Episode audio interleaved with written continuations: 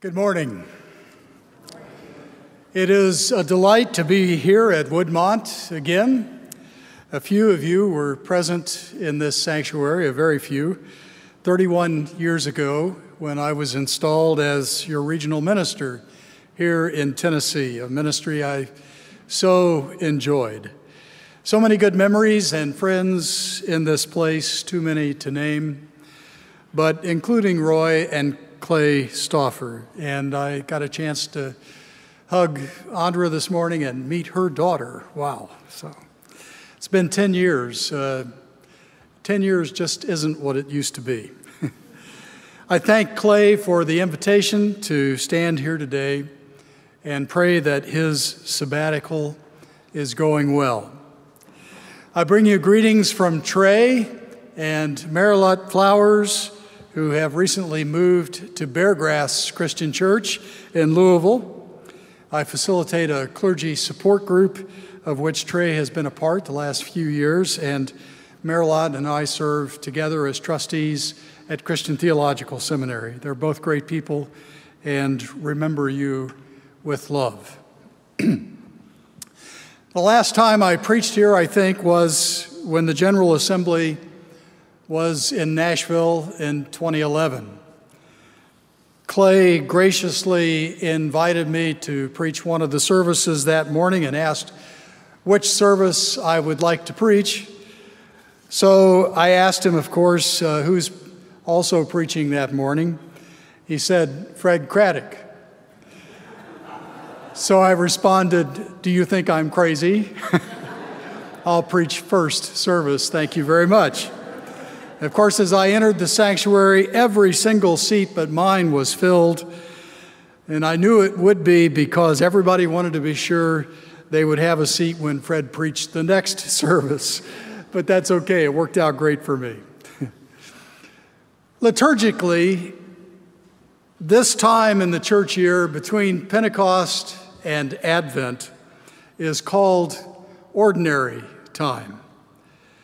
We tend to think of uh, the days of Christmas and Easter as extraordinary days in the church calendar, but these ordinary days uh, are important when we are not distracted by the cultural aspects of Christmas and Easter. And they're excellent days for us to concentrate on spiritual growth, which is why the paraments in this season are green. This morning, I want to simply lift up the fact that God is with us in all the days of the year, in both the ordinary and the extraordinary. And that makes God's ordinary presence itself extraordinary. Psalm 139 is my very favorite psalm.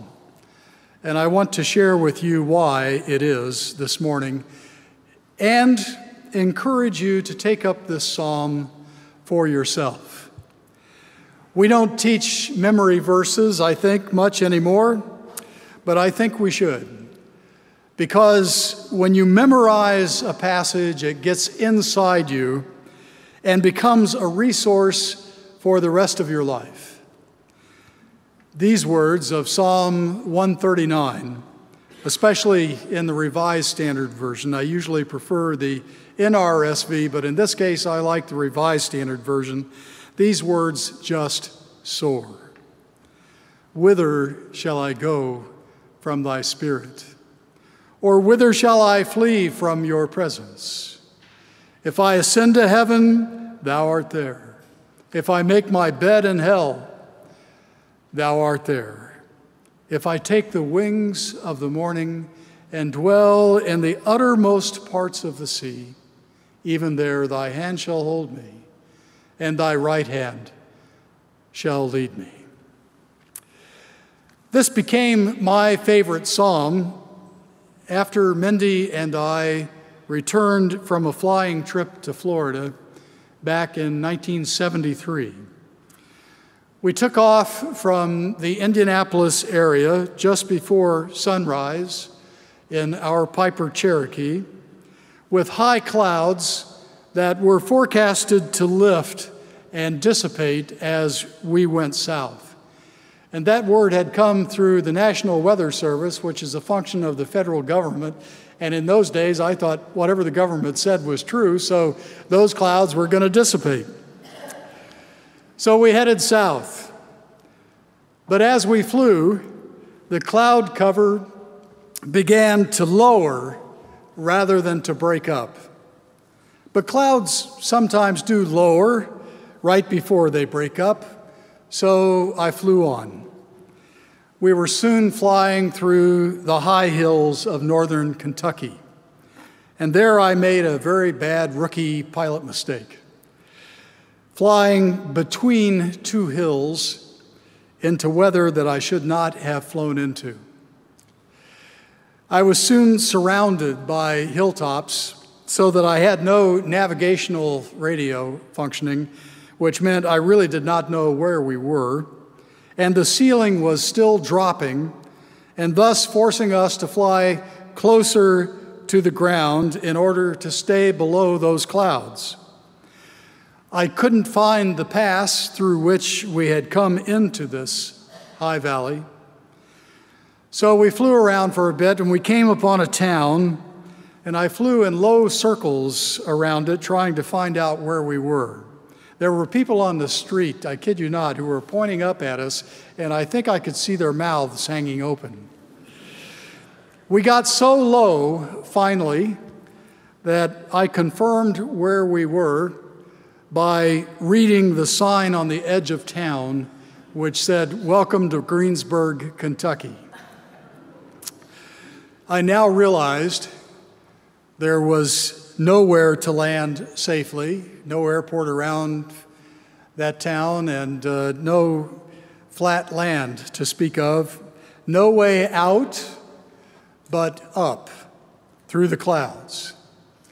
Now, I was a visual flight rules pilot, VFR, not qualified to fly on instruments, but I had no choice.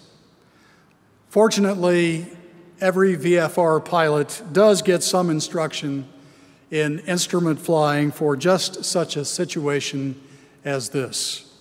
But doing it with an instructor sitting next to you and doing it with your trusted spouse sitting next to you is a bit different. I was terrified.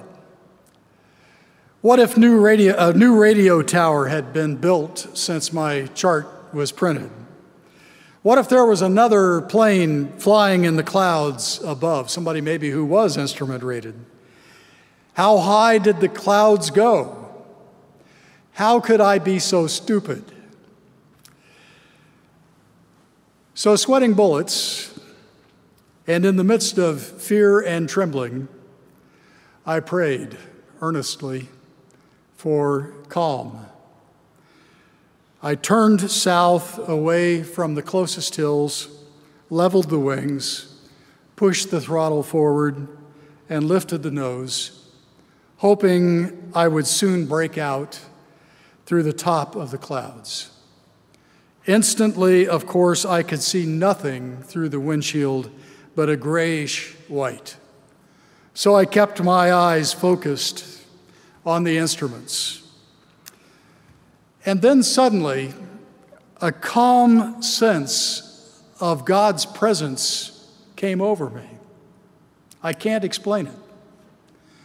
But it was a strong sense that the presence of God was there with me. We were in the clouds for about 20 minutes, finally breaking out at 11,000 feet very close to the limit of where a normally aspirated piston engine can fly, and close to the limit of where a pilot can fly without an oxygen mask. The sky was bright blue up there, and the sun lit up the beautiful white cloud deck now below, and we continued to head south for St. Petersburg. As we passed over Nashville, the clouds finally broke up, and we were flying in clear skies. The rest of the trip, including the return, was uneventful. But I will never forget the panic that had been welling up in my throat, nor the sudden sense of calm that overtook my fear as we ascended into that sea of clouds. Soon after we got home, as I was reading the Bible, I came across Psalm 139 again for the first time. If I take the wings of the morning and dwell in the uttermost parts of the sea, thy hand shall hold me. And I remembered how a sense of God's presence and a resulting calm had come over me in that cockpit. It was not a miracle in the way that term is usually used. The skies didn't part, no vis- invisible hand uh, guided our plane. But that sense of God's presence and the ensuing calm in the face of imminent disaster had made it possible for me to do what I had been trained to do in an emergency. And I gave thanks to God again. And I've drawn on that psalm and that experience of God's presence time and again over the years in both ordinary and extraordinary circumstances.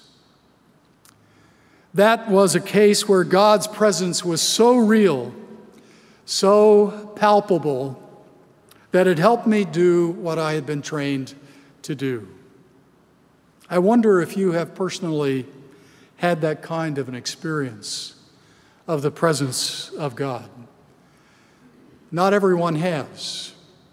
In fact, as a pastor, who has been with people in difficult life experiences, I know that many people have had the opposite experience.